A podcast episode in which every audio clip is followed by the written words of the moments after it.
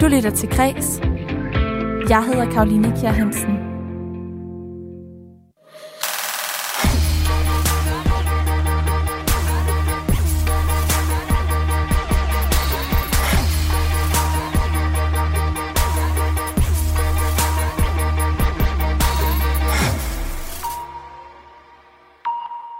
Kommunalvalgkampen er i fuld gang. Også på et helt nyt sted. Videoappen TikTok er lige nu der, hvor unge politikere de søger hen for at føre valgkamp. Og det er godt, for der er mindre filter på, siger en ekspert i sociale medier. Mød hende og to kommunalpolitikere, som bruger TikTok-appen senere her i programmet. Du kan også høre, hvorfor David Bowies bagkatalog lige nu tiltrækker milliardbud. Kapitalfonde de er nemlig begyndt at købe musikrettigheder. Blandt andet fordi Spotify har gjort bagkataloger mere populære. Det fortæller chefjurist hos Dansk Artistforbund Christina Klein mere om. Og så får du her i programmet også et overblik over, hvilke planter der er filmstjerner. Altså, hvilke planter, der har haft vigtige roller i film.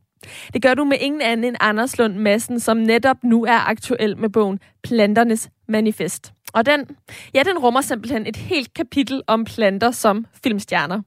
Jeg hedder Karoline Kjær Hansen, og jeg vil byde dig hjertelig velkommen indenfor til en time spækket med ugens highlights fra Radio 4's daglige kulturprogram, Kris.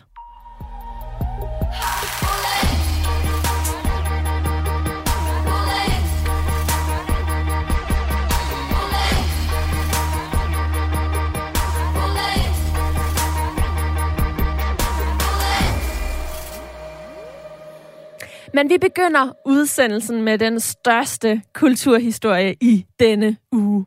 Det er nemlig historien om den grønlandske forfatter Niviak Corneliusen, som tirsdag aften den 2. november modtog Nordisk Råds litteraturpris for sin roman Blomsterdalen. Blomsterdalen det er en bog, der blandt andet handler om de høje selvmordstal i Grønland. Og det var en tydelig berørt forfatter, der fra talerstolen også langede ud efter de grønlandske politikere. Jeg forsøgte at skrive en tale til mit lands ledere. Men det er jo som at snakke til en mur. Og det er jeg færdig med. Så den her tale er til dem, jeg skriver for. Til børn og unge derhjemme. I grund til, at jeg har fået den her pris sagde altså Neviak Corneliusen, da hun stod på talerstolen i tirsdags og modtog Nordisk Råds litteraturpris. Prisen her, den kan være med til at fastholde en vigtig dagsorden om de høje selvmordstal i Grønland. Og samtidig så sætter den også fokus på sammenhængen mellem litteratur og sundhed. Det mener i hvert fald Naja Lynge, som er forfatter, foredragsholder og debattør med grønlandske rødder, og forskningsgruppeleder ved Center for Folkesundhed i Grønland på SDU, Christina Viskum Lytken Larsen, som min kollega og altså også den daglige vært på programmet her, Maja Hall, talte med i kreds i onsdags den 3. november. Altså Naja, da du hørte, at det var Nivia Corneliusen, som vandt prisen, så blev du meget glad på hendes, men også på Grønlands vegne, og ikke mindst litteraturens vegne. Hvorfor det, Naja? Ja, jeg synes, det var en, øh, en meget stor dag. Øh, altså for det første så har Nimiak selvfølgelig fået prisen, fordi hun skriver helt fantastisk, og det er et meget nærværende emne. Når det så er sagt, så er det et øh, emne, som har været et kæmpestort tabu, og i Grønland der har vi en meget kedelig verdensrekord i forhold til at have flest selvmord. Øhm, det har været utrolig svært øh, at bryde det her tabu, og det har, det har Nivia Corneliusen altså formået. Jeg er ikke enig med hende i, at hun taler til en mor. Det tror jeg altså, det gør, gør sig gældende for mange af os andre, men jeg tror faktisk, at Niviak har fået en stemme, øh, og der bliver lyttet til hende. Nu var det jo også selvstyreformanden, der overrakte prisen til hende i går aftes. Så kan man jo håbe på, at man kan holde ham op på det. Men, men det, er, det er utrolig vigtigt for litteraturen også, fordi at jeg mener, at den kan være helende. Hvad er det? Jamen, der er utrolig mange ting, som vi ikke kan slippe afsted med at sætte fokus på, uden at komme til at enten virke formanende, eller, eller som grønlænder kan vi let komme til at føle, at vi trækker offerkortet, hvilket vi også ofte får at vide, øh, og det lukker så meget ned for debatten. Men litteraturen, den kan noget. Og der tror jeg, at Nivia hun rammer ned i noget utrolig nutidigt. Altså, det er meget op i tiden nu, øh, at litteratur bruges som sådan en helende faktor. Det ser vi også øh, blandt andet en dansk læge, der hedder øh, Bo Tejlgaard, øh, har lavet et forum, der hedder Minder og Liv, hvor han simpelthen øh, påstår, at hvis vi skriver vores livshistorie ned, så kan det være helende. Og, og han fortsætter og siger, at det er ikke for sent at få en barndom. Forstået på den måde, at når det bliver skrevet ned, jamen, så er man med til at perspektivere og tage ejerskab på det her. Og det er det samme, Nivia gør. Nu er jeg selv lige i gang med at, at læse øh, Blomsterdalen, øh, og den rammer jo både lige på og hårdt og, og, og gør ondt, men, men rammer også ind i noget, som man kan kende. Øh, jeg havde selv fornøjelsen at møde Niviak, da hun øh, startede med at studere her i Aarhus. Øhm, og, og jeg sender fra, ja, og, sender fra Aarhus. Og, og jeg andet, tror, ja. at, øh, at det er noget af hendes egen historie, der kører parallelt med de her forfærdelige numre og selvmordsmetoder, som vi så også får udpenslet. Ja, og vi havde her i Græs besøg af Nivia Corneliusen i forbindelse med, med, uh, i forbindelse med udgivelsen af netop Blomsterdalen tilbage i august 2020. Her talte hun med min kollega Rikke Kulin, og jeg synes lige, vi skal høre hende selv forklare, hvad det er for en bog, hun har skrevet. Og vi uh, kommer ind i et klip, hvor Nivia Corneliusen forklarer, at Blomsterdalen i virkeligheden er en stor kirkegård, hvor mange unge, der har begået selvmord, er begravet. Blomsterdalen er jo en dal, øh, en af de smukkeste steder, jeg har set i mit liv. Øh, en kæmpe dal i Østgrønland i Dasilak. Øhm, og midt i den her dal, så er der en, øh, en kirkegård, der er meget forfalden. Øh, og jeg kender en del mennesker, der, der har begået selvmord der, øh, specielt unge mennesker. Øhm, og min hovedkarakter, hun midtvejs i, i bogen, øh, der befinder hun sig i Dasilak, fordi hendes kæreste øh, kusine har begået selvmord. Øhm, og hun står der øh, og får et meget, meget øh, specielt forhold øh, til Blomsterdalen, fordi det er nogle kæmpe kontraster, hun, hun oplever, øh, og hun indser der, at øh, hun ikke rigtig har noget navn, øh, at hun begynder at tænke på sin egen død, og hun, hun bare er et tal. Og det er jo, altså, øh, ja, vi kommer ind på selve bogen bagefter. Jeg tænker virkelig, vi kan jo starte det hele med, om du har lyst til at læse en lille bid op fra bogen.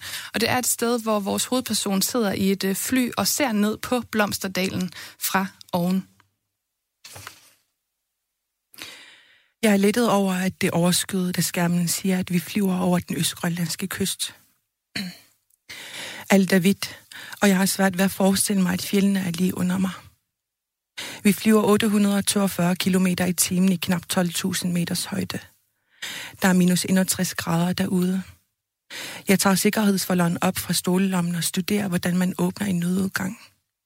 Man kan ikke åbne den, mens man flyver. Jeg har lyst til at kaste mig ud af flyet, så jeg kan lande og dø der, hvor min krop hører til.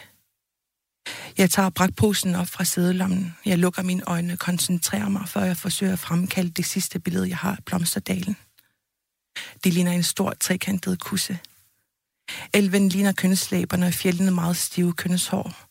Jeg vender posen om at skrive mit fulde navn og CPR-nummer i højre hjørne, dato i venstre hjørne og overskriften testamente i midten. Jeg, undertegnet, ønsker at blive begravet i Dasilak, Grønland. Hvor inden jeg dør, skal min krop begraves i Blomsterdalen. Jeg laver en streg under teksten og underskriver. Forsigtigt driver jeg teksten af fra resten af pragtposen og folder papiret til en lille firkant og lægger den ved siden af mit kørekort i min pung. Jeg putter pungen i min inderlommen, inderlommen af min jakke. Lød det her i et klip fra en ældre kredsudsendelse, og du kan finde øh, hele vores samtale med Nivia Corneliusen som podcast. Du finder den der, hvor du plejer at lytte til øh, podcast, eller på vores hjemmeside. Du skal tilbage til udsendelsen fra den 25. august 2020. Med øh, her i øh, Kreds her på Radio 4, der er Naja Lynge, en anden forfatter. Og øh, Naja, jeg har inviteret dig ind, fordi du også har grønlandske rødder. Og jeg kunne godt tænke mig at høre dig, hvad er det særlige Nivia Corneliusen, der altså i går øh, fik Nordisk Råds øh, litteraturpris, kan som forfatter? Hun taler simpelthen lige i hjertet. Øhm, og der er også nogle morsomheder i alt det der, som øh, døds farlige og forfærdelige, alt det, der sker, øhm, der, der formår hun ligesom at, at give en stemme, som, øhm, som også de unge lytter til. Og det er jo utrolig vigtigt. Det er jo dem, hun skriver for. Så jeg synes, hun, øh, hun rammer virkelig, virkelig godt. Og jeg synes, med den her bog, der er meget mere end, end den sidste. Altså, jeg synes, hun er vokset utrolig meget øhm, på en helt, har sin helt egen stil. Øh, og den, den klæder hende utrolig godt. Og jeg vil næsten sige, den klæder Grønland godt. Fordi vi har jo ikke formået at tage hånd om de her sociale problemer, øh, som man i over 43 år har forsøgt på at gøre.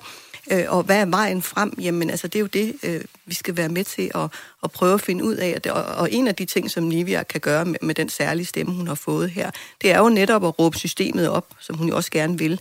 Men også at være med til øh, at være helende, og måske, øh, i den, ligesom vi i den anledning snakker om, at, at måske skulle vi alle sammen begynde at skrive vores historier ned, og, og hvis det kan være helende. Altså jeg tror, at, at det er også et udtryk for, at litteraturen øh, kan noget. Kunst i det hele taget kan noget, men litteraturen kan lige den ekstra ting, fordi så bliver det skrevet ned, og så kan du ikke bare sige, at det ikke er sket. Det er et eller andet med, at der er sket noget meget forfærdeligt med en, og nu er det skrevet ned. Ja. Ellers så er det ligesom om, at dem, der har gjort noget forfærdeligt ved en, de er måske gået i graven og sluppet afsted med det. Øhm, og, og selvfølgelig kan det også gøre noget, at man ser et skuespil og skaber sig nogle billeder. Men der er et eller andet ved, at man, man, man får lov til at hænge fast på den her verden, at på trods af alt det forfærdelige, der er sket, jamen så har I bare se her, jeg har sat nogle spor. Og det øh, er altså de spor, som Nivia Corneliusen har sat her med øh, romanen Blomsterdalen. Naja Lynge, du øh, siger som forfatter, hun øh, øh, med Blomsterdalen sætter fokus på de høje selvmordstal i Grønland, og at prisen faktisk beviser, at litteratur har en helende kraft, som du lige har forklaret her. Spørgsmålet er så, om litteraturen reelt gør en forskel, når vi kigger på tal. Nu kan jeg sige velkommen til forskningsgruppeleder ved Center for Folkesundhed i Grønland på øh, SDU, Christina, Christina Viskum Lytkøn Larsen. Velkommen til, Christina. Tak skal du have. Lad os lige tage tallene først. Nimiak siger, at Grønland øh, har verdensrekord i selvmordstal. Det hører vi også øh, Naja sige her. Hvad kan du egentlig sige om selvmordstallene i Grønland?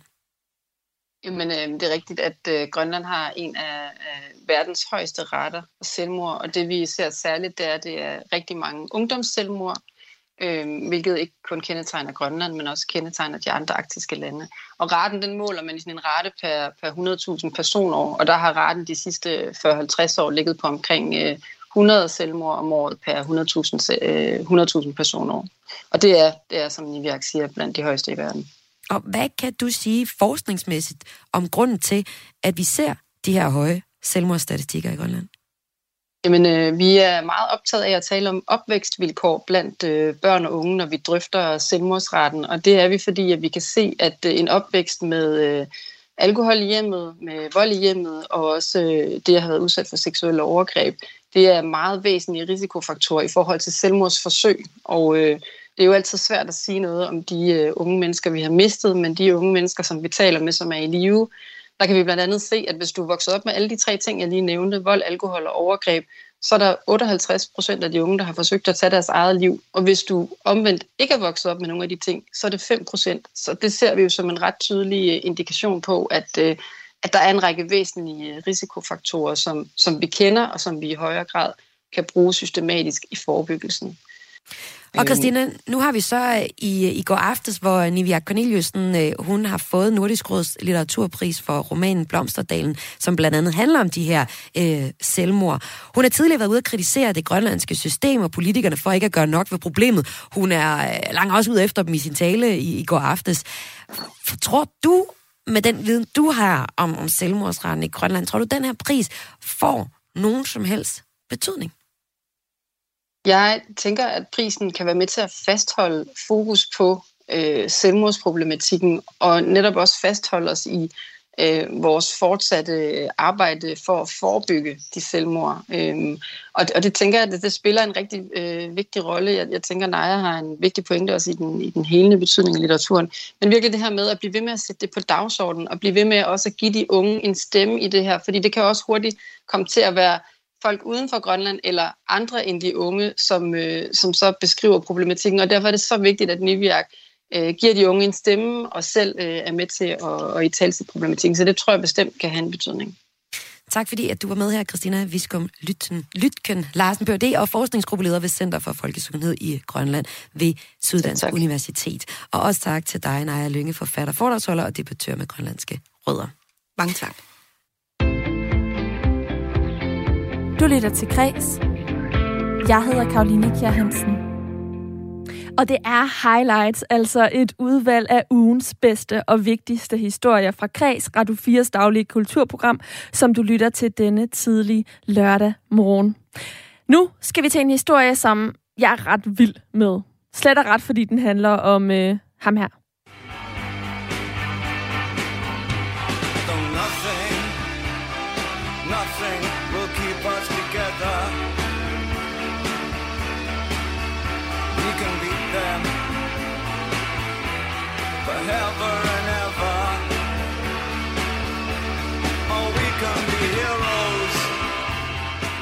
Det er selvfølgelig rocklegenden David Bowie, som du her fik i form af hans ikoniske sang Heroes fra 1977. En mand, som jeg har fulgt tæt. Ja, altså faktisk så tæt, at jeg kan huske præcis, hvad jeg lavede den dag, han døde.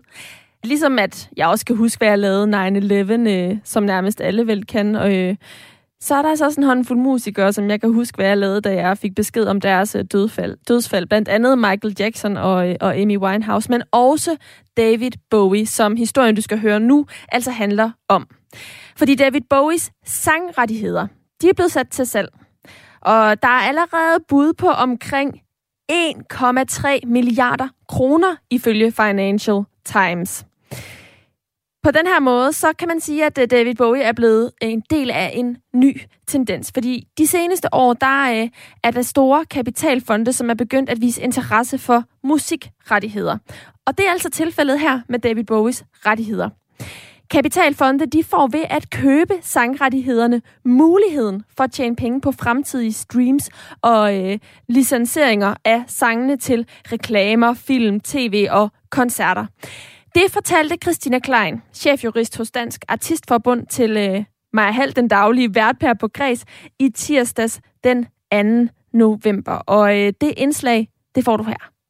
Christina Klein kan jeg nu sige velkommen til. Du er chefjurist hos Dansk Artistforbund. Velkommen til dig. Øh, tak. Hej. David Bowie er øh, til sydenladende ikke et enestående eksempel. Kunstnere som Bob Dylan, Paul Simon, Neil Young har også solgt deres musikkataloger til kapitalfondene for altså, helt vildt store øh, summer. Hvorfor er det, at de her kapitalfonde er begyndt at interessere sig for musikmarkedet, Christina? Øh, jamen, som du lige sagde i, det her, i den der introduktion, så øh, for at forstå det her, så er det jo vigtigt øh, i forhold til at forstå, hvorfor kapitalfondene de kan være interesserede i at købe de her sangtekster, øh, for eksempel fra Bowie. Og det er, at de her sange, de genererer indkomst løbende, alt afhængig af selvfølgelig, hvor mange afspilninger og, øh, de får på for eksempel Spotify, eller hvad de bliver anvendt i filmer og reklamer og den slags. Øh, så det her det er altså noget, der, der løbende genererer penge, og især øh, sådan nogle store kunstnere som, øh, som, som David Bowie og Bob Dylan, øh, der også har, har solgt det her. Men i sidste ende, så gør kapitalfonden, de gør det for at tjene penge. Det er jo faktisk øh, grunden til, at de er der. Øhm, så de ser jo en mulighed for at generere øh, et højere afkast end, end ved andre typer af investeringer. Øh, og en anden grund, som jeg også øh, kan tænke, eller i hvert fald forestille mig, at øh, Kapitalfonden, nu taler jeg ikke på vegne af dem, øh, men jeg i hvert fald kan forestille mig, det er, at det at lytte til musik øh, og at anvende musik i reklamer og sådan noget, det er jo ikke påvirket af de samme elementer som, som, som aktiemarkedet. Så, så, så om det, det bliver en god eller en dårlig aftale her i COP øh, 26, det, det, det, det stopper ikke folk fra at høre øh, musik. Mm. Så rent strategisk er det en god idé for kapitalfondene, da de på, på den måde kan diversificere deres investeringsportfølje og derved sprede deres øh, risiko. Så, øhm. så vi for eksempel, så ved de jo, at vi hver eneste år her 1. december, der skal vi høre Bob Dylans juleplade. Den er lidt creepy, men vi skal selvfølgelig høre den hvert år, og den er, slet, den er helt uafhængig af, at der for eksempel er øh, klimaforhandlinger lige nu i Glasgow. Det er simpelthen mere stabilt. Ja. ja kunne man ja, forestille sig. Ja. Og så er der det her med Spotify. De giver også en anden øh, sikkerhed til, øh, til kapitalfondene, end det tidligere har været med, med CD'er, hvor man kunne, der var nogen, der kom til at brænde CD'er. Hvordan er det, at, at Spotify giver en, en sikkerhed? Ja, altså nu vil jeg sige øh, streamingtjenester det hele taget, men nu tager vi bare lige Spotify ja. som et eksempel, øh, fordi der er selvfølgelig mange, der kender Spotify. Men, men jeg tror, at øh, man, man ser, at en rigtig stor andel af afspilninger øh, på, på Spotify faktisk er bagkatalog. Øh, og det er simpelthen fordi, vi har en adgang til musikken, som er så nem nu, at vi som forbrugere lige pludselig har en anden tilgang til bagkatalogerne før. Altså, du ved, før der skulle vi ned og give 149 kroner for en CD, eller 10 kroner for at downloade en sang. Og så kan det godt være, at man sad og tænkte, ah, at jeg måske ikke lige bruge 150 kroner på at købe et helt Aretha Franklin-album, bare fordi jeg har en fest på fredag. Altså, ved, så, så vil jeg hellere øh, spille det, jeg kender, og det, jeg har øh, købt ind. Men nu kan vi ligesom tabe ind på, jeg tror ved årsskiftet estimerer det 100 millioner øh, musiknumre på Spotify. Altså, så ligesom, vi, vi simpelthen bare skrive ind i søgefeltet, hvad vi har.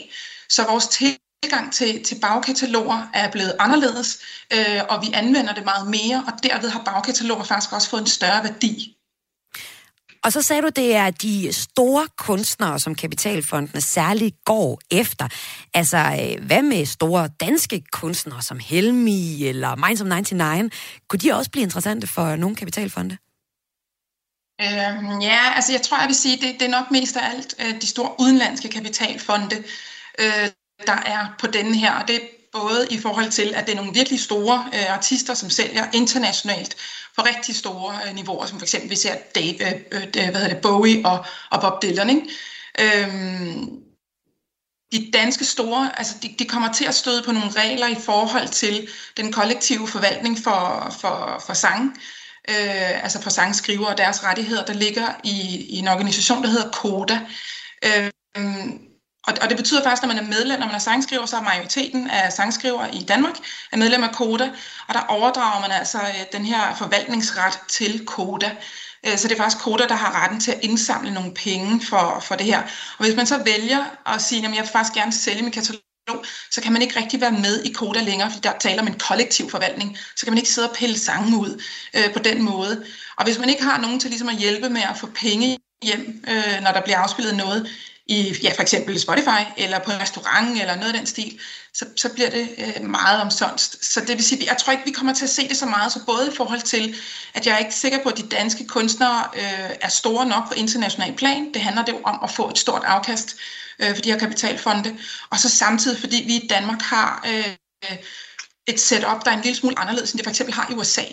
Øh, så det bliver lidt problematisk. Det ender med, at artisten altså, de egentlig kommer til at stå og svæve øh, lidt, og det vil Kapitalfonden egentlig også gøre, hvis der ikke er nogen til at forvalte de her rettigheder og indsamle pengene. Fordi så det er jo det, det handler om. ja, så det er et, et, et, et stort øh, marked. Markedet er størst for de amerikanske kunstnere, lyder det til, eller britiske kunstnere. De store internationale kunstnere i hvert fald, fortæller du her. Det er sådan, i sidste måned, der så vi Kapitalfonden Blackstone indgå et partnerskab med den britiske investeringsfond Hypnosis Song Found, der ejer rettighederne til flere af verdens mest kendte musik, øh, musikartisters kataloger.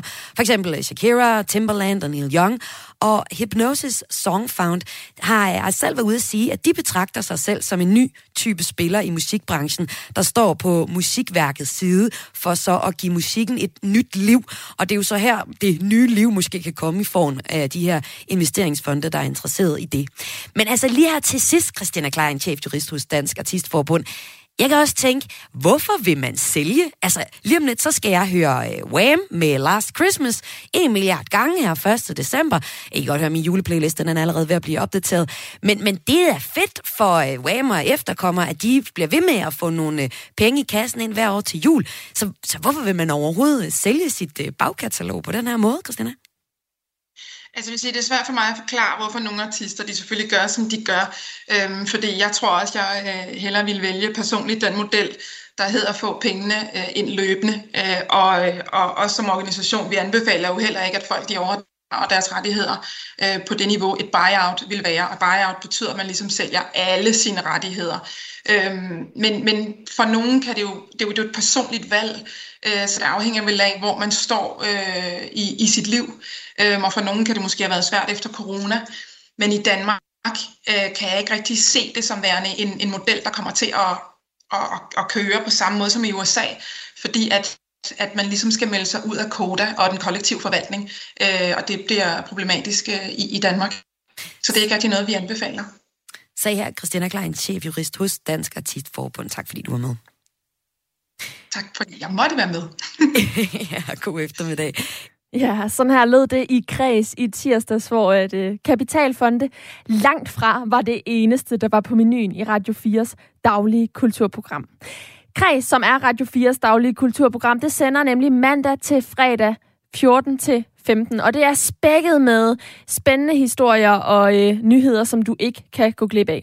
Og i tirsdags den 2. november, der var Anders Lund Madsen også med i studiet, fordi han er nemlig aktuel med bogen Planternes Manifest. Det er en øh, bog, som rummer et helt kapitel om planternes filmstjerner. Og hvis du også synes, det lyder lidt spøjst, så, øh, så prøv lige at lytte med her, fordi at, øh, det er endnu et klip, jeg har håndplukket til dig blandt alle ugens historier på Kreds. Mit navn det er Karoline Kjær Hansen, og øh, god fornøjelse med det, som du skal høre om nu. Før min næste gæst afslører, hvordan din stuebirk kan føle sig set og portrætteret i popkulturen, så skal vi have en tale til de flere hundredtusind planter, der findes i verden. Velkommen til dig, Anders Lund Madsen. Mange tak, Maja. Anders, du er aktuel med bogen Planternes Manifest, en øh, smukt grønt udsmykket bog, som jeg står med her i hånden. Mm. Den har du ikke lavet alene, men den har du lavet sammen med professor i plantefysiologi, Michael Broberg Palmgren. Ja. Bogen her mm. er også et forsvar for planter helt generelt. Hvorfor har planterne brug for et forsvar, Anders? Jeg tror øh, egentlig, er det vel mere et angreb. Øh, hvis det er et forsvar... Vil, jo, men, jo, nu Ja. vel, lad os være... Lad os være, øh, lad os være jo, nej, du har ret. Det er et forsvar. Og grunden til, at, at de behøver et, øh, et kampskrift, som jeg i hvert fald øh, har forsøgt at, at give mit besøg med til at gøre det til, undskyld, det er, at de ikke har nogen, der taler deres sag. Øh, der er øh, en ekstrem og meget velbegrundet øh, dyrevelfærdsbevægelse øh, over hele verden. Der er også mange, der går ind for, at vi skal være gode ved hinanden, sådan rent mennesker imellem. Øh, men over for planter er det ligesom lige meget. Og det har det altid været, og det er fordi, at planter er bare planter. Og, øh, og det har det også været for mig, indtil jeg hørte øh, professor Michael Palmgren, eller Miki, som jeg kalder ham, mm. høre øh, og holde sit foredrag om, øh, om planter, og øh, hvor meget de bliver pisset på.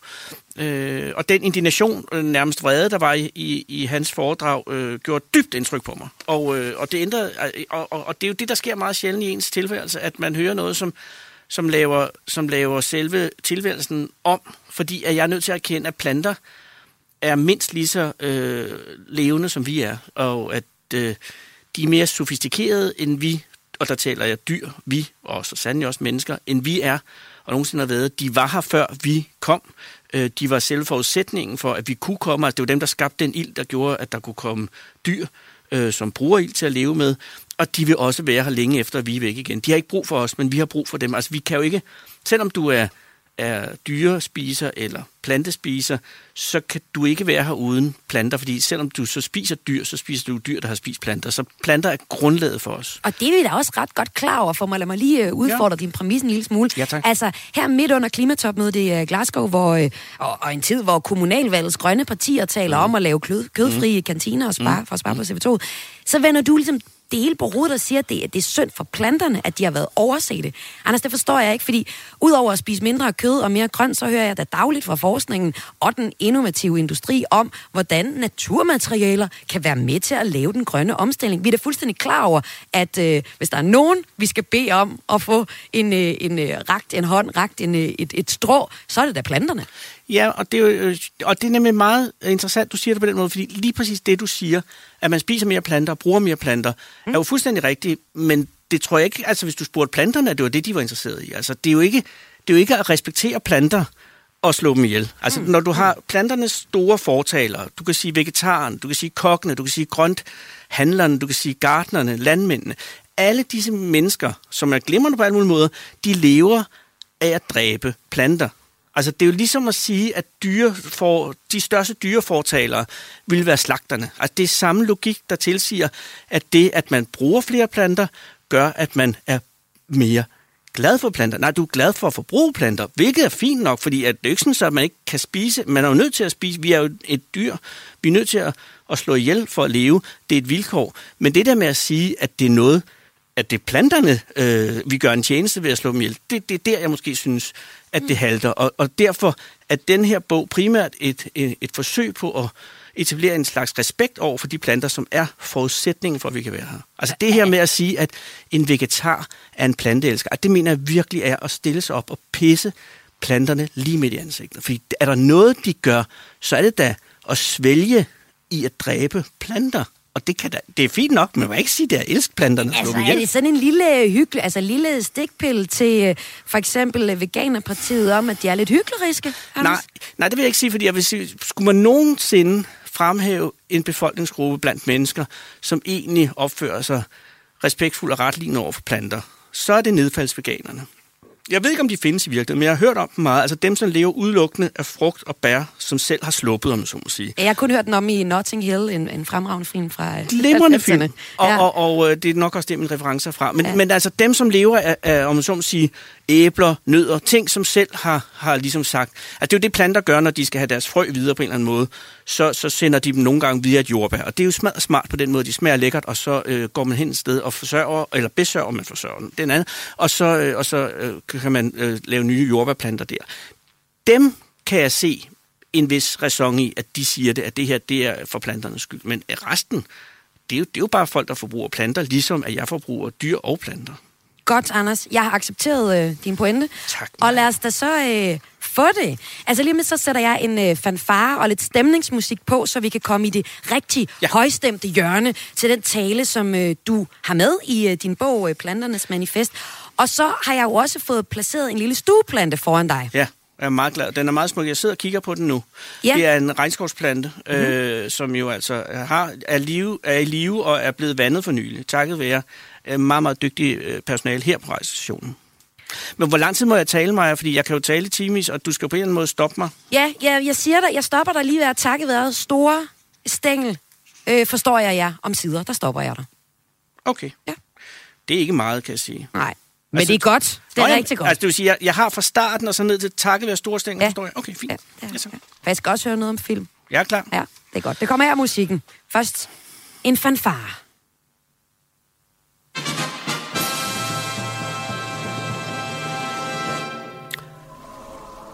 Ret stammen, kammerater. Kære autotrofe, fotosyntetiserede eukaryotrope. Kære klorofyle kammerater. Kære planter. Jeg står her foran jer, under jer og nok også lidt oven på nogle af jer på denne historiske og skæbnesvanger dag, velvidende at I ser mig, hører mig og mærker mig. Jeg ved ganske vist ikke hvorledes, men det siger mere om mig end om jer, og derfor beder jeg jer tilgive, at jeg holder denne tale ved hjælp af mine stemmebånd og mine tillærte danske sprog, til det er således min biologi, min krop og mine sanser begrænser mig. I er tavse, men ubegrænsede, og følgelig ved I, at jeg taler sandt, når jeg siger, at jeg ser jeres lidelser, og jeg står her i dag for at sige en eneste ting til jer. Jeg forstår jer. Takket være store stængel, forstår jeg jer om sider. Anders Lund Madsen, tusind tak for det. Og det er jo bare et lille uddrag. Ja, det må man sige. Det må man sige, men det er et Åh, godt- fornærmende kort Nej, nej. uddrag. Jeg er ikke, jeg er ikke fornærmet, jeg er Det er kun, det er jo en, det er jo en, det er jo en teaser. Ja, det er rigtigt. Det er nemlig en lille teaser for din, øh, og øh, ikke mindst også øh, store... Store Miki Store Palmgren. stængel, som du har skrevet øh, den her bog sammen, eller lavet bogen sammen med. Ja. Anders, det her det er jo et kulturprogram. Ja. Kreds er et kulturprogram. Så jeg kunne ja. Ikke undgå at bide mærke i, at i jeres nye bog, Planternes Manifest, der er et helt kapitel om planter på film. Ja. Og hvis vi skal prøve at give planterne mere fokus, så tænker jeg som øh, kulturprogram og kulturjournalist, at øh, hvis øh, planter kunne blive superstjerner på det store lærred, så vil man da have løst lidt af det. Og øh, I har par, et par eksempler i, i bogen, som jeg godt kunne tænke dig at fortælle lidt om. Den første, det er, hvor der er, faktisk er en, øh, en plante med. Det er en gammel science fiction film, der hedder Body Snatchers fra 1956. Lad os Ja. lige høre et klip fra den her for at få stemningen. They're like huge seed pods. This must be the way that potty in my closet was formed. Miles, where did they come from? I don't know. Anders Lund Madsen, hvilken rolle spiller øh, planten i den her film Body Snatchers? Øh, den spiller skurkens rolle. Altså, det er, en, øh, det er en grusom film. Det er en af de uhyggeligste film, jeg nogensinde har set. Jeg så den desværre, da jeg var lille, og den gjorde dybt indtryk på mig. Du skal den nok handler- se den nu, så den ikke er så uhyggelig længere. Nej, jeg siger dig, det var... Nå, det er fordi, det er, der er en lille by i Midtvesten, og den her er jo øh, lavet under øh, kommunistforskrækkelsens allerstørste øh, bølgetop. Så det hele er, er et billede på kommunister. Øh, og så er det sådan nogle, øh, her er det sådan nogle plante... Øh, bælgeagtige ting, som, øh, op, som pludselig dukker op hos nogen, hjemme hos nogen, og så ligger de der natten over, og så næste dag, så er der en, en kopi af, af hjemmets beboere inde i den, som så overtager vedkommendes liv. Og de ligner og ser ud og taler ligesom som ham eller hende, de har overtaget, men det er øh, onde øh, øh, måske, væsener fra det ydre rum.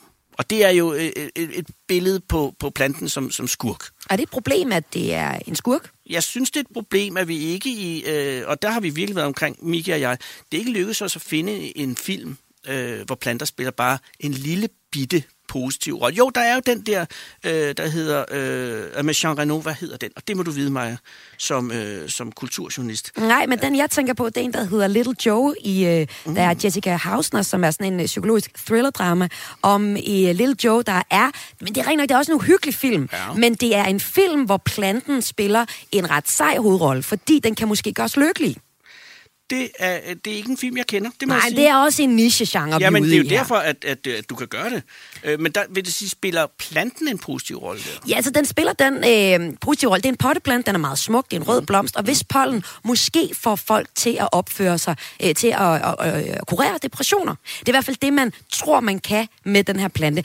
Det får måske så også folk til at opføre sig lidt underligt, men man viser i hvert fald, hvor, hvor, hvor en stor en indflydelse planter og planters pollen kan have på mennesker. Så på den måde synes jeg, at den, den har lidt Lidt. Ja, men jeg siger mere, planten spiller stadig, er en truende position i forhold til, til protagonisten. Ja, men det kan du have helt ret i. Det, jeg synes, den film, jeg prøvede lige at nævne, var øh, den, der hedder Leon øh, af Luc mm. Besson, som var en meget, meget ung Natalie Portman, øh, Ah, ja. øh, spiller øh, en pige, som øh, en legemorder, jeg kan ikke huske, om man skal slå hende ihjel, eller hendes far, et eller andet. Det ender i hvert fald med, at de to bliver venner, og hun har en potteplante, som hun er meget knyttet til, som er med i hele filmen, som er en meget voldsom actionfilm.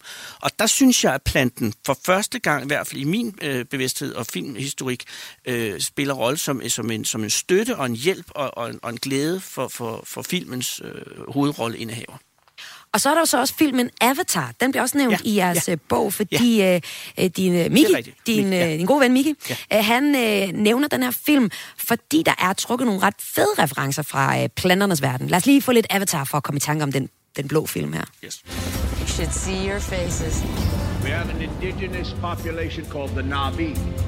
They are very hard to kill. This is why we're here. Because this little gray rock sells for 20 million a kilo. Their village happens to be resting on the richest deposit, and they need to relocate. Those savages are threatening our whole operation. James Camerons øh, storslåede Avatar-film med de her øh, blå mennesker. Hvordan øh, er der planter i den, øh, Anders Lund Madsen? Jamen, det er jo fordi, de her folk, navierne, øh, de blå, de store blå fiduser der, øh, de kommunikerer jo med planterne på den her, øh, den her planet. Øh, og, og, og det er i- også ifølge professoren jo ikke så langt fra, hvad man kunne forestille sig også øh, med tiden og den rigtige evolution kunne blive en virkelighed i, øh, på vores jord, vores planet. Og det siger også noget om, at James Cameron som en af de første instruktører går ind og tager planterne alvorligt på deres egne præmisser. Og kunne du godt tænke dig at se en film, hvor vi så gik endnu videre, og så øh, lad os bare fabulere og tænke planten som en første elsker i en film? Kan den bære det? Jo, altså det er jo det, som, øh, som også den her bog handler om, at Mika, og som Michael siger, det er, at planternes forbandelse i forhold til os mennesker er jo deres hastighed. Altså det, vi har at gøre med, er, at vi har at gøre med en livsform, der er lige så levende og lige så øh, fantastisk, øh, som vi er. Det foregår bare i et andet tempo. Altså hvis du sætter, øh, laver en, en, du ved, sådan en timelapse af, af en plante, en lille ærtespire, øh, spire, som vokser, så ser du et drama af den anden verden. Men, men hvis, ikke, hvis du filmer det i vores tid, så sker der ikke en hudende fis. Og det tror jeg vil være udfordringen i, i at se en plante som først elsker. Ja, det vil være noget, jeg gerne vil se, men det vil blive en satans lang film. Ja. Ja, det, men det kan jo også blive en trend, de der øh, Jo, marathonsfilm. men du kan godt huske, der var en anden i, i Indien, der lavede en film på 21 timer, ja. og, og der var fire eller fem, der kom igennem det. Ja, det er lang tid. Og jeg har engang set en af de tidlige gennemklipninger af en af Lars von Triers film, hvor den var på 7 timer og 3 kvarter, og det var hårdt at komme igennem til 7 timer og 3 Ja, man skal bare have mange popcorn. Nej, det skal man altså. Altså, Anders Lund Madsen, nu er det her så film, ikke? Men jeg kan også se, I har også I har mere kultur i jeres mm. bog, Planternes Manifest. Lige til allersidst, I har også øhm, historien om en af, altså, en af vores største fortællinger fra Bibelen. Ja. Det er historien om syndefaldet. Og her har vi jo normalt øh, hørt fortællingen om, at Eva spiser en frugt. Det er så blevet til et æble. Ja. Men I siger så, at det måske i virkeligheden er en banan. Det kom som chok for mig. Det kom også som et chok for mig, og er stadig et chok for mig. Men det er ikke desto mindre den logiske konklusion, som man kommer til, hvis man tager øh, de, de gamle skrifter alvorligt og seriøst, og går ind i en egentlig kulturhistorisk øh, forståelse af, hvad der, hvad der står i det gamle testamente, i, og her i blandt især første Mosebog, så kommer man frem til, at det er det, som er det. Og det er ikke en teologisk, men en, en, en, en biologisk betragtning. Og det kan man læse mere om i jeres øh, bog, Planternes Manifest. Tusind tak, fordi at du var med her i dag, Anders Lund Madsen. Tak, Maja, selv. Du lytter til Græs. Jeg hedder Karoline Kjær Hansen. Og her til morgen, der er det et øh, udvalg af de bedste, vigtigste og sjoveste historier fra kreds, kreds i den her uge, som du lytter til. Altså highlights fra denne uges kreds. Kreds sender normalt hver mandag til fredag kl. Øh, 14 til 15, men hver lørdag, der er øh, lørdag morgen her tidligt, der håndplukker vi de bedste af alt det, vi har øh, fyldt ugens program med. Og i dag så er det mig, Karoline Kjær Hansen, der normalt er reporter på programmet, som har fået æren at gøre det. Nu så skal det handle om kampagnekulturen blandt kommunalpolitikere. Fordi kommunalvalgskampen den er i fulde gang, og det er den også på et helt nyt sted. Videoappen TikTok er nemlig der, hvor de unge politikere de søger hen for at føre valgkamp. Og det er godt, fordi at, øh, der, der er der mindre filter på, siger en ekspert i sociale medier. Hendes begrundelse, den kan du høre lidt af om lidt. Men først så skal du i klippet her, som jeg har øh, udvalgt fra torsdagens udsendelse af Kreds, lige møde to politikere, som fører kampagne på TikTok. I videotjenesten TikTok, der har det indtil nu primært været kendt som et sted, hvor teenager deler deres dansevideoer. Men nu er kommunalpolitikerne også kommet på. Life as a youth politician. Jeg hatar mit liv. Det var øh, lyden af en video fra din konto, Mathias Stockflet Petersen, byrådskandidat for Dansk Folkeparti i Slagelse Kommune. Velkommen til. Jo, tak. Hvorfor øh, hader du dit liv, som man får indtrykket af i den her video? Det gør jeg jo heller ikke. Det er jo ment som en lille spøg, og jeg tror at rigtig mange har genkendt det. Øh, I hvert fald dem, der stiller op selv.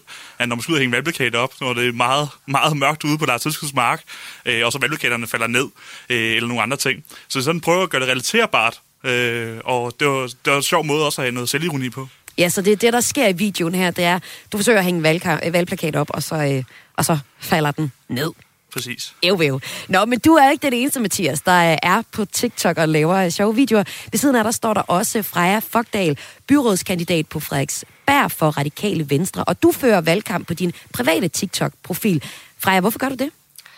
Jamen, jeg tror, det var sådan set ikke øh, nødvendigvis en del af min strategi. Jeg har været på TikTok øh, siden den første coronanedlukning, og synes, det er et mega sjovt medie, og øh, så kom der kommunalvalgkamp, og det er jo det, der fylder alt i min hverdag, og så blev det ret nærliggende også at lave noget om det på TikTok. Men TikTok er jo også et medie som mange andre sociale medier, hvor folk de skriver lige, hvad de har lyst til, lige når de vil. Hvordan øh, oplever du øh, folks øh, reaktioner, så den er direkte til dig på, at du hoppede over på, på TikTok? Altså, jeg synes i hvert fald på TikTok, der synes jeg, at, øh, at kommentarerne er rimelig kras. Ja. Øhm, Hvad skriver og, de? Jamen, de skriver alt muligt. Øh, det kan være sådan noget som... Øh, nu så jeg, jeg har faktisk lige slettet en kommentar med en, der har skrevet til en, der var inde og diskutere min kommentarspor, og hun skulle smutte tilbage i køkkenet. Øh, at øh, en, der skriver, at de lige har hævet 10 øh, kvinders plakater ned, at kvinder ikke hører til i politik, øh, alt muligt. Okay. Nå, hvordan, hvor- hvorfor har du så lyst til at blive ved med at blive på, på TikTok, når det er sådan nogle beskeder, du får? Altså, jeg synes stadig, det er et sjovt medie, og man får jo også rigtig mange positive kommentarer, og så kan man på TikTok nå ekstremt langt ud sammenlignet med, med andre medier.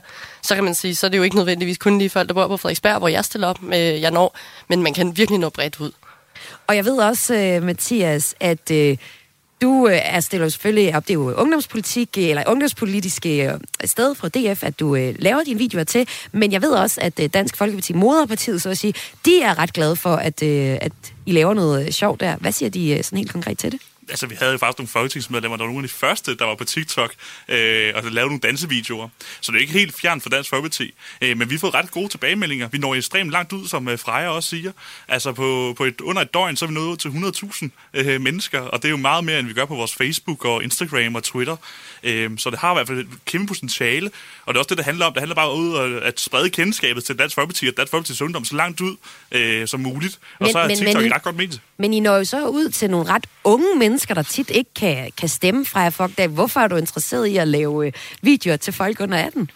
Ja, ah, man kan sige, at, øh, at det er jeg jo sådan set heller ikke. Og jeg har egentlig lidt svært ved at lure, hvad gennemsnitsalderen lige er. Der er helt klart en masse på TikTok, der er under 18. Men jeg oplevede faktisk en dag, jeg var ude på gaden og lavede kampagne, der kom en voksen kvinde hen til mig og sagde, ej, jeg har set din video på TikTok, den var mega sjov. Så der er jo ikke kun øh, børn til stede på TikTok. Men det kan være, at jeg kan høre min øh, næste gæst om det lige om lidt. Så har jeg nemlig en social medieekspert med, der mener, det er en rigtig god ting, at jeg politikere nu også er på øh, TikTok, hvor der er lidt mindre filter. I kommer lidt tættere på øh, jeres øh, potentielle øh, stemmer, og altså også måske nogen, der ikke er kun er under 18. Men jeg har også en snedig plan med, at jeg inviterede jer to politikere ind. Fordi jeg synes, selvfølgelig kan man sige, som vært på Radio 4's daglige kulturprogram Kreds, at der er alt, alt, alt, alt, alt, alt for lidt kultur i kommunalvandet. Og når jeg ringer rundt til mine øh, kulturjournalistvenner kulturjournalist-venner øh, rundt omkring i landet, så siger de, du har fuldstændig ret, Maja, der er ikke særlig meget kultur i kommunalpolitik. Derfor så får I nu sammen sådan på, øh, på trods af forskellige øh, synspunkter og politik, der, øh, der giver jeg den opgave at lave en, øh, en TikTok, der øh, kan skabe mere opmærksomhed om kulturen i valgkampen. Tror I, det er en opgave, I kan løfte? Sig ja. Vi giver i hvert fald et forsøg. Hvordan, må jeg lige høre at I får lige om lidt fem minutter, hvor jeg taler med vores Zoom-ekspert, øh, til at, at udtænke en, en video. Hvordan formulerer man et politisk budskab på TikTok, sammenlignet med på en valgplakat eller på Facebook? Skal jeg? Ja, prøv. Okay. Freja. Altså man kan sige, i virkeligheden så, de TikToks, jeg laver, er egentlig ikke så meget sådan politiske budskaber. Det tror jeg sagtens, man kan, men jeg synes i hvert fald, det er en lille smule svært. Jeg tror mere, jeg har lavet sådan nogle lidt sjove øh, bagom, hvor formålet måske også er også bare at vise, politik er ikke kun for gamle nisser, og det er øh, kommunalpolitik heller ikke. Der er faktisk også unge, der engagerer sig. Så Mathias, det bliver noget med at vise, at, de, at I som øh, kommunalpolitikere også er interesseret i kultur måske? Er det måde? Ja, Lidt i, nærvær? hvert- I, I hvert fald den grad. Ja. Øh, skabe noget mere opmærksomhed omkring hvor, øh, os selv og vores parti, så de også kommer ind på andre øh, platforme, øh, så de måske søger på vores navn på, fa- på Google, og så ser nogle øh, læserbreve, eller øh, går ind på Facebook, hvor der er noget mere plads til at skrive nogle kommentarer. Så det handler nok mere om øh, opmærksomheden, øh, altså at skabe det om ens person, øh, end selve det politiske budskab på selve TikTok. Men jeg tror godt, det kan lade sig gøre, men det er nok lidt sværere, som Freja Ja. også øh, kommenterer på. Men nu giver jeg øh, lige ro. Øh, jeg slukker jeres mikrofoner, og så får I lige fem skarpe minutter. Det, med, det skal man jo hele tiden være som kommunalpolitiker, og i den grad også her i radioen. I får fem skarpe minutter til at finde på øh, en TikTok, og jeg slukker nu, og giver jeg øh, ro og fred til det, og glæder mig til at høre, hvad I så finder på. Og så vender jeg mig over mod min næste gæst. Det er dig, Nadja Nikolajeva. Velkommen til. Nu skal jeg lige have tændt på min mikrofon, sådan der. Du er ejer af Navi Social og social medieekspert. Du mener, det er godt, at øh, de unge politikere kommer på TikTok. Hvorfor er det så vigtigt? Jamen, jeg synes, det er en positiv tendens, fordi TikTok er noget særligt. Altså, TikTok-algoritmen, den er jo meget sådan kredsen med, hvad den kan lide. Og indhold, der er sådan lidt konstrueret, poleret, øh, hvad kan jeg kalde det, Instagram-agtigt, det gider den ikke. Men hvis, øh, hvis TikTok kan mærke, at noget er ægte, lidt råt, sådan lidt mindre filter. Lidt kikset? Så er det som om, at Ja, men sådan lidt, jamen bare sådan lidt umiddelbart og fra hoften og lidt, lidt råt. Øh, det indhold kommer ofte bare bredere ud øh, i TikTok. Så det er det, der gør det til sådan et specielt medie. Og hvis man har politiske budskaber i en tone, der er ægte, det er jo det, vi tørster efter. Øh, os borgere, der gerne vil møde vores politikere i øjenhøjde. Ikke? Jamen, Nadia, er den vigtigste valuta ikke også lige nu i 2021 er sådan ægthed og, og nærvær, og at man kan mærke, at, at det er rigtigt, og folk mener det og gør sig umage? Jo, lige præcis. Altså, vi har jo øh, på de andre sociale medier, altså vi kigger på Facebook eller LinkedIn, der er det som om politikerne er blevet meget, meget sådan, øh, sådan en pølsefabrik. ja. Altså, det er det samme opslag, de laver igen og igen. Ikke? Det er den der selfie. Øh, og så har de fundet ud af, at et budskab står klar, hvis øh, stemning i opslaget og stemning i billedet matcher. Så man kan sådan opleve, øh, for eksempel Søren Pape, han er helt vildt god til at se sådan indineret og trist og sur ud. Og sådan. Altså, det er virkelig komisk nogle gange, øh, når man sidder og arbejder med det her fagligt, at, sådan, at jeg følger virkelig opskriften her. Ikke? Øh, så det ligner meget hinanden. Og, øh, Så på den måde så er du øh, ret positivt stemt over for, øh, for TikTok, og for at politikerne rykker ind på, øh, på, den, på det her nye sociale medie, eller nyere sociale medie. Men er der ikke nogen faldgrupper ved, at man som politiker rykker ind på et medie, der er lavet til dansevideoer? Altså jo, det kan der sagtens være. Altså der kan også være faldgrupper øh, på andre sociale medier. Man kan sige, at jeg ser to faldgrupper. Øh, den ene er, hvis man tror, at man kan komme på TikTok og så bare komme ud med sine budskaber sådan lidt ligesom man plejer på de andre sociale medier. Altså hvis ikke man tilpasser sig tonen og er ægte på TikTok, som man skal være på TikTok, altså virkelig sådan fanger, hvad det går ud på, så kan det gå helt galt og blive meget, meget kikset.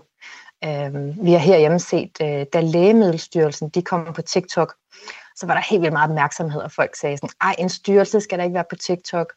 Øh, og de ramte helt ved siden af i starten, øh, og lavede sådan en video med direktøren, den daværende direktør, der sad på sådan et kontor, og det var fuldstændig opstillet, og han havde mikrofon på. Det var så tokrummende kikset. Men så sadlede de om efter den feedback, øh, de fik. Og nu har de succes og kommer ud med deres budskaber på den der TikTok-måde, hvor de følger trends og er med på musikken og tager pis på sig selv og laver hvem vil være millionærquiz ud af corona-oplysningen og er bare totalt egnet altså, til at være på TikTok nu. Så, så det er jo et godt eksempel på en, en lykkelig slutning, kan man sige. Ikke? Og øh, Nadia, nu har jeg taget fat i dig i dag, fordi at øh, vi har fundet nogle eksempler på øh, øh, politikere, eller politokkere, som man har lyst, TikTokere, man har lyst til at kalde dem, ikke? Mathias og, og, øh, og Freja her fra henholdsvis øh, Dansk Folkeparti og Radikale Venstre. Men ser du egentlig øh, det, nu har vi kommunalvalget, nu lige om lidt, så har vi øh, landsvalget, har jeg lyst til at kalde det. Men kan du se, at der, at der er en tendens i, at man begynder at føre valgkamp på øh, TikTok? Jamen, øh, jeg ser øh, helt klart øh, flere og flere politiske partier og organisationer og politikere, der går med ind i samtalen på TikTok. Så jo, det er helt klart en spirende tendens, men jeg vil stadig sige, at den er på spirende niveau. Ja. Øhm, fordi at altså, folk har stadig svært ved at finde ud af, hvordan de kommunikerer rigtigt på TikTok. Det er virkelig en kunst. Så jeg har respekt for dem, der kaster sig ud i det og, og prøver det af. Fordi når de lykkes med det, så jeg tror, at de er i øjenhøjde på en måde, der virkelig kan flytte stemmer, fordi man så kan mærke, at det er et ægte menneske, og ikke bare sådan en papfigur, øh, der taler til os. Ikke? Og øh, Nadia, nu skal vi jo vende tilbage til øh, vores øh, to politikere. Jeg har sat på den øh, uretfærdige opgave at finde på et TikTok-opslag her på, øh, på fem minutter. Øhm, noget af det vigtigste, man skal huske, huske, det lyder som om, det er, er nærværet i det, men så også hoppe med på de øh, trends og tendenser, som der er på TikTok, og det vil nok næsten være den største udfordring for politikere, der ellers har øh, overhovedet meget nede i de øh, mærkesager lige nu, for eksempel med, med kommunalvalg, kan jeg forestille mig. Jamen, jeg tror, hvis man er på TikTok og TikTok-bruger, så er man der, øh, altså, skal vi sige, et par timer om dagen i hvert fald. Ikke? Det er sådan noget, jeg, jeg er på TikTok hver aften, inden jeg skal i seng. Det er en forfærdelig dårlig vane, men nu siger jeg det bare, som det er her øh, live i radioen. Jeg kan ikke løbe fra det. Sandheden skal ud. Øh, men så fanger man jo, hvilke sange, der ligesom går igen. Så det handler om at tage en af de populære sange lige nu, og så lave sit eget spin. Altså lige nu øh, er der den her, øh, det her sample med, jeg hater mit liv, hvor man altså laver en TikTok øh, med et øjeblik, der bare er helt vildt kikset, som man er træt af. Og det er jo præcis øh, det, som øh, Mathias øh, havde et eksempel på, som vi hørte allerførst. Ja. Jo, og det, det er nemlig et godt eksempel, fordi det er en trend, og det er at tage en aktuel situation, altså det er fuldstændig ægte, og jeg kan sige, at han har gjort det flere gange med den her lyd, øh, og især anden gang, så stikker det af. Det er bare, det er sådan, det skal gøres. Øh, det er der, hvor man træder væk fra den der klassiske, nu skal du høre, hvad min kampagne går ud på, kommunikation og så bliver til en TikTok-samtale i stedet for. Ikke? Nadia Nikolaj Eva, ejer af Navi Social og social medieekspert. Tak for øh, vores øh, TikTok-samtale her. og nu tænder jeg for vores øh, to politikere, som øh, har været i gang med at finde på noget helt genialt til TikTok. Mm. Ja, mm, I er klar, det er godt. Vi øh, har altså Politiktokkerne Mathias Stockflet Petersen, byrådskandidat i Slagelse Kommune for DF og Freja Fogdal, byrådskandidat for Radikale Venstre på Frederiksberg. Og I fik til opgave at idéudvikle en TikTok, der skal få kulturen på dagsordenen i kommunalvalg kampen, noget jeg selvfølgelig har fundet på som, øh, som øh, kulturjournalist her på Radio 4. Lad mig høre, øh, Freja, hvad, hvad var det fedeste, I fandt frem til her de sidste fem minutter?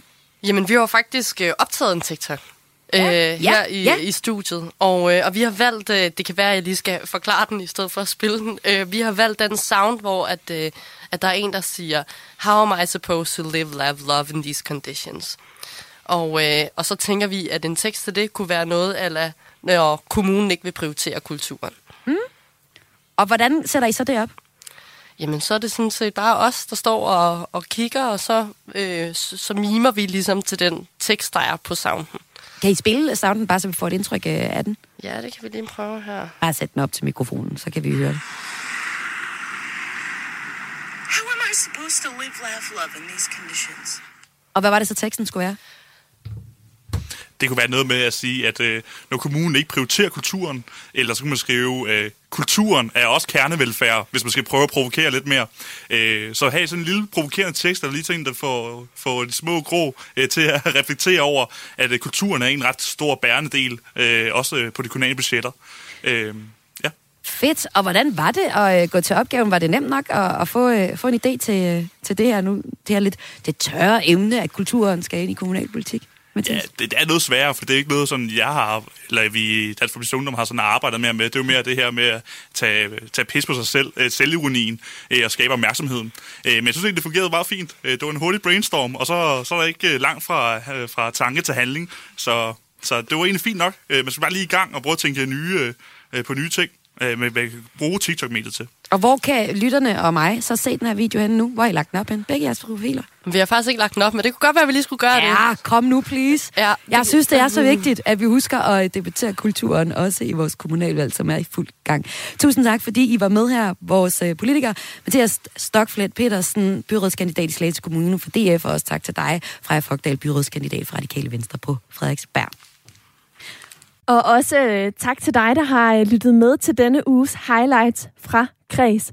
Mit navn det er Karoline Kjær Hansen, og øh, du kan finde hele programmet her og alle de andre som øh, podcast, hvis du går ind og søger på Kreds inde på radio4.dk i Radio 4's app, eller der, hvor du plejer at lytte til podcast. Du kan også komme i kontakt med mig eller den øvrige redaktion ved at skrive en mail til kraes radio 4dk og det er altså K-R-A-E-S. Rigtig god weekend.